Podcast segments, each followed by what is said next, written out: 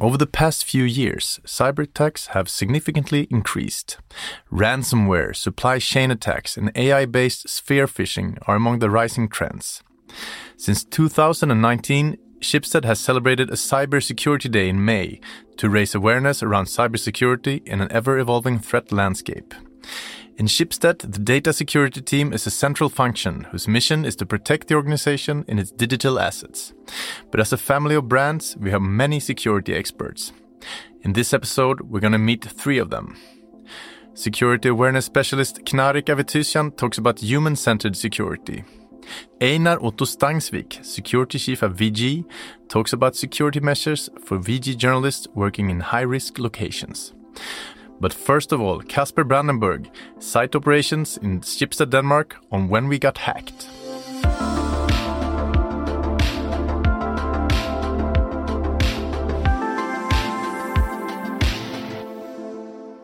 Casper, we recently got breached. Two million passwords were leaked. What happened?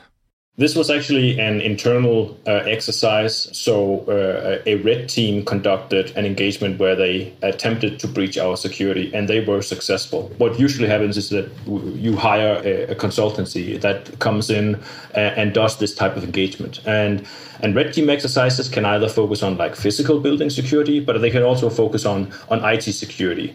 And, and in this particular case, uh, um, um, the uh, attack vector, uh, the start of the attack, was from an, a company laptop, an employee laptop. So they were essentially uh, mimicking a, an employee that had been um, subject to some kind of, uh, of, virus or Trojan or something where uh, an attacker could uh, could use the employee as a proxy and start the attack from within the company and not from you know the public internet. What did you learn from this?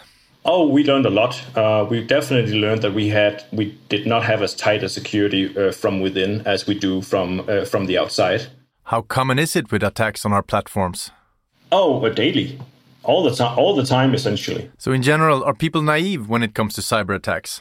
You could phrase it like that, but I would say uh, I would probably say like it's it's just not part of their of their you know uh, normal news feed it's a lack of awareness essentially because everyone I talk to when we when we sit down and we go through uh, what can happen, people are always very reasonable about um, what should be done, and they are also often able to spot you know weak points. How do you educate us? You could do like we did just now have uh, the the security day where we do uh, speakers from around the company that uh, tell stories about uh, the good and the bad uh, and bring awareness through that. We also have uh, security training regular security training where, where people are, are shown how these things can happen what they should look out for. What's a hashed password you can think of it as, as the product of your of your actual password. You've created a password for some kind of website. The last thing the website wants to do is store your actual password. So what you can do instead is you can hash it, and that really means that you put it through what is known as a one-way function. You you have your input text, and then you uh, put it through your your algorithmic function, and then it outputs a string of data that represents your password but isn't your password. What can hackers do with a hashed password? So it's not like they can take the hash and just log into the, the website. No, what they have to do is essentially try and guess. This can actually be done quite effectively with software uh, and modern uh, graphics cards today. People tend to either have simple passwords that's uh, in 20, 2022 but that's still a thing and also reuse passwords and i think one of the most famous examples is donald trump right when when linkedin was hacked a few years ago the password that Donald Trump used on LinkedIn was the same that he used on Twitter back then. So when they found the password hash on LinkedIn and they were able to reverse it because he used a relatively simple password, they just uh, tried to use that login on Twitter. And guess what? It worked. How long does it take for the hackers to figure out the actual password? Anything with eight characters or less can be brute forced in two and a half hours. Should I have a different password for every site? Yes, yes, yes.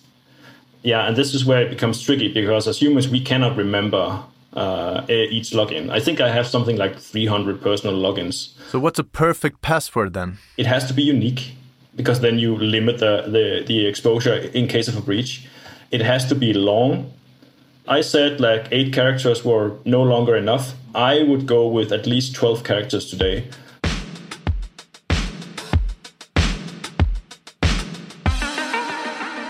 Humans have frequently been regarded as the weakest link in information security.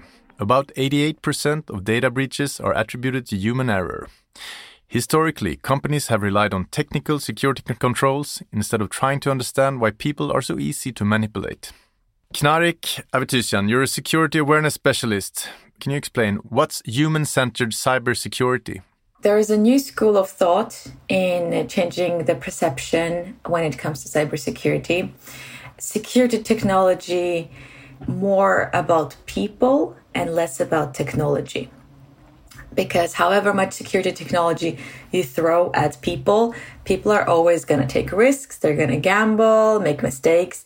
In other words, they're never going to act like pre programmed machines. What sort of psychological factors do the attackers take advantage of? So they take advantage of cognitive, so called cognitive biases optimism bias is a common one, for example.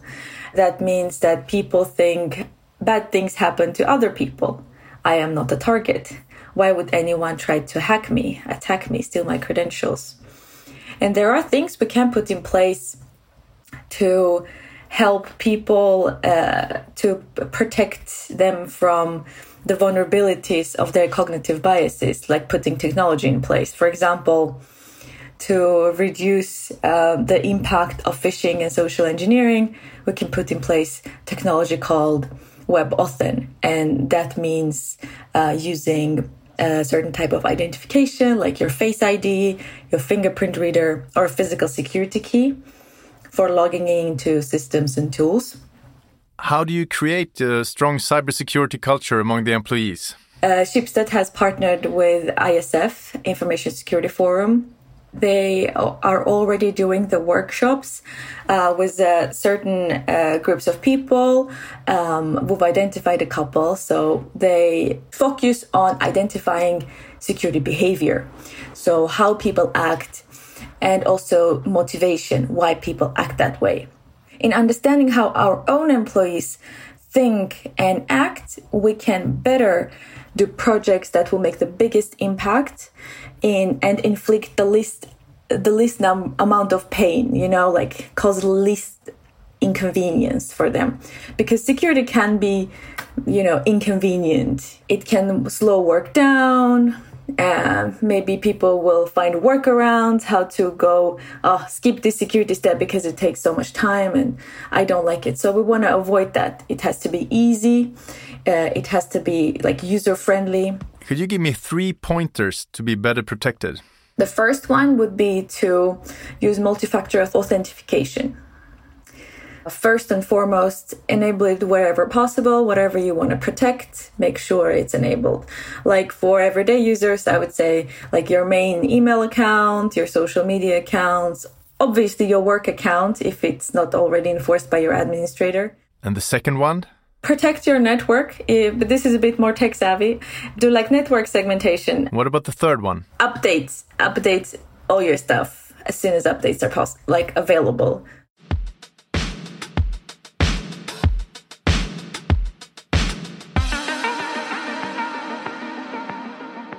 Our journalists travel the world every day, and previously they might have been too relaxed when considering the information security risk this imposes.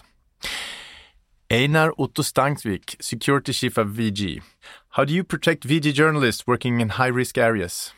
We do have some guidance on how to work with journalistic processes in general.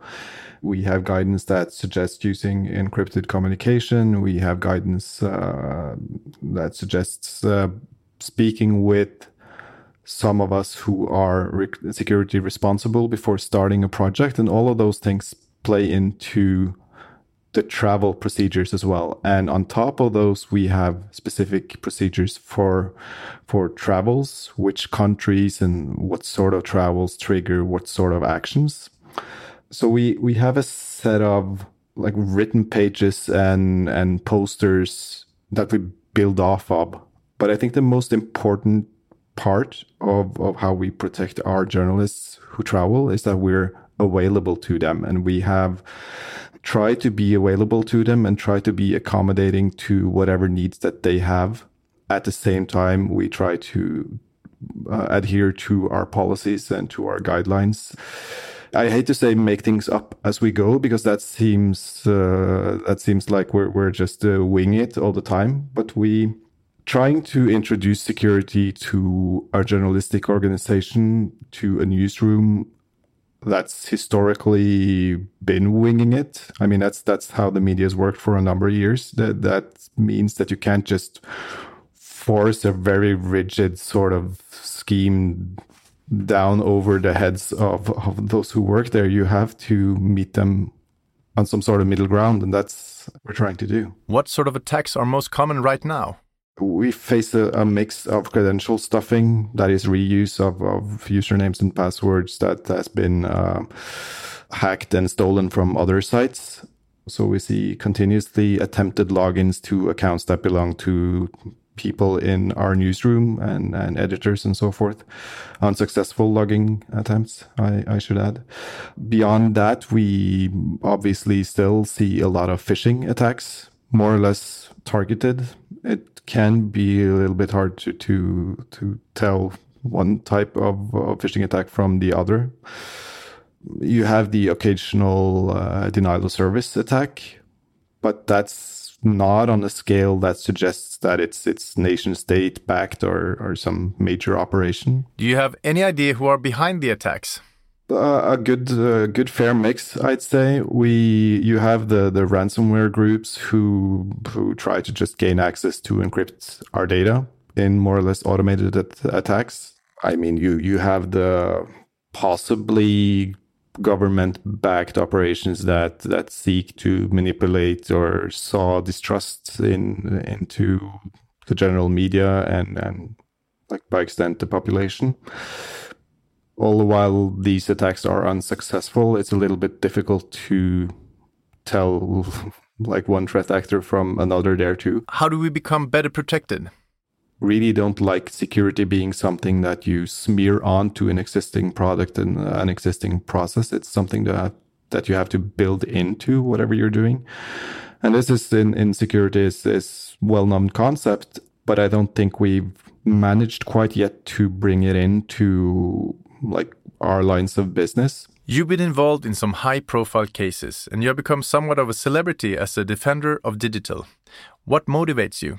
I, I wish I could say like just a, a sense of justice and and like wanted wanting to step up for the little guy, but I think more so than that, I'm it's my nerd at heart. I just lock on to problems and I try to fix them, figure them out, obviously there's a part of justice and there's a part of, of trying to do the right thing there as well but just as much it's just um, fixing things trying to make something better rather than to to destroy and, and disrupt. Destroying and disrupting is so easy uh, when you know computers and you know your way around information systems but fixing things that's that's a much more interesting problem to to get at i think